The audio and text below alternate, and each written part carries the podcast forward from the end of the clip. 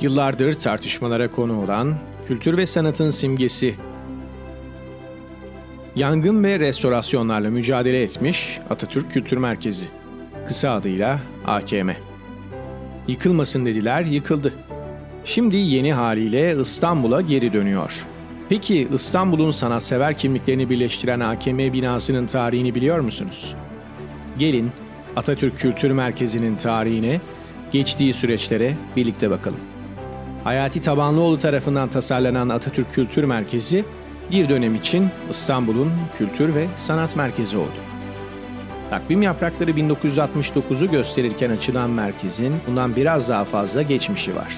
Mustafa Kemal Atatürk, Fransız mimar ve şehir planlamacısı Henri Prost'u 1936'da İstanbul'un şehir planlaması çalışmaları için Türkiye'ye davet etti. Henri Prost tarafından hazırlanan İstanbul'un ilk ana planı onaya sunuldu. Prost'un iki önemli kültürel binanın inşası önerisi üzerine Fransız mimar Auguste Perret de davet edildi.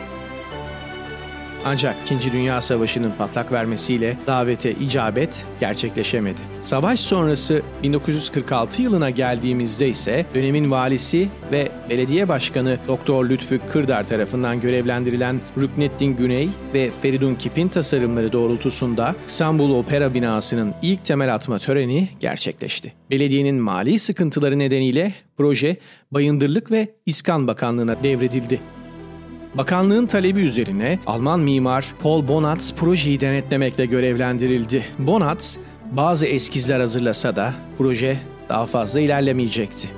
Hayati Tabanlıoğlu tarafından tasarlanan ve 12 Nisan 1969 tarihinde açılan Atatürk Kültür Merkezi 1970 yılında büyük bir sorun yaşayacaktı. Arthur Miller'ın Cadı Kazanı adlı eserinin temsili sırasında çıkan yangında bina harap oldu.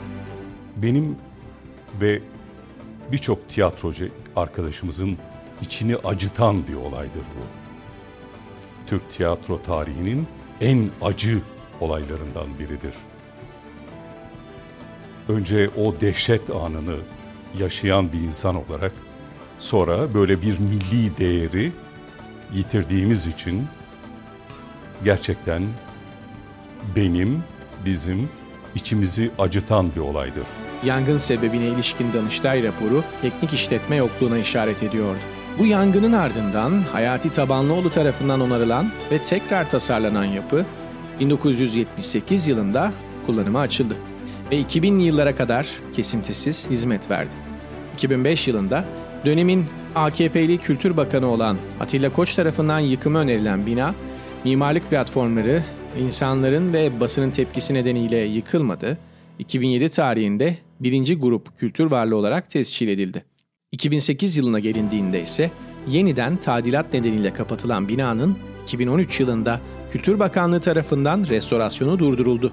Yine aynı sene Cumhurbaşkanı Erdoğan tarafından barok tarzı opera binası yapalım fikri öne atıldı. Cumhurbaşkanı Erdoğan'ın AKM binası ile ilgili zaman zaman yaptığı açıklamalar konuyla ilgili tartışmalar yarattı. Atatürk Kültür Merkezi'nin olduğu yeri yıkıyoruz. Pazartesi günü İstanbul'da lansmanını yapacağım. 2018 yılında Beyoğlu Belediyesi tarafından yapı yıkım izin belgesi verildi ve AKM'nin yıkımına başlandı. Yıkımı 3,5 ay süren AKM binası 30 Mayıs 2018 tarihinde tamamen yıkıldı.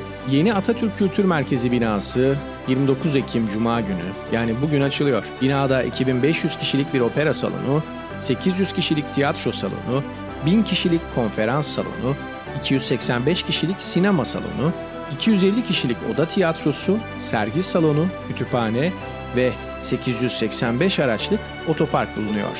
Atatürk Kültür Merkezi'nin yeni binasının mimarlığını da AKM'nin ilk binasının mimarı Hayati Tabanlıoğlu'nun oğlu Murat Tabanlıoğlu yapıyor. AKM'nin yeni yapısıyla ilgili ne düşünüyorsunuz?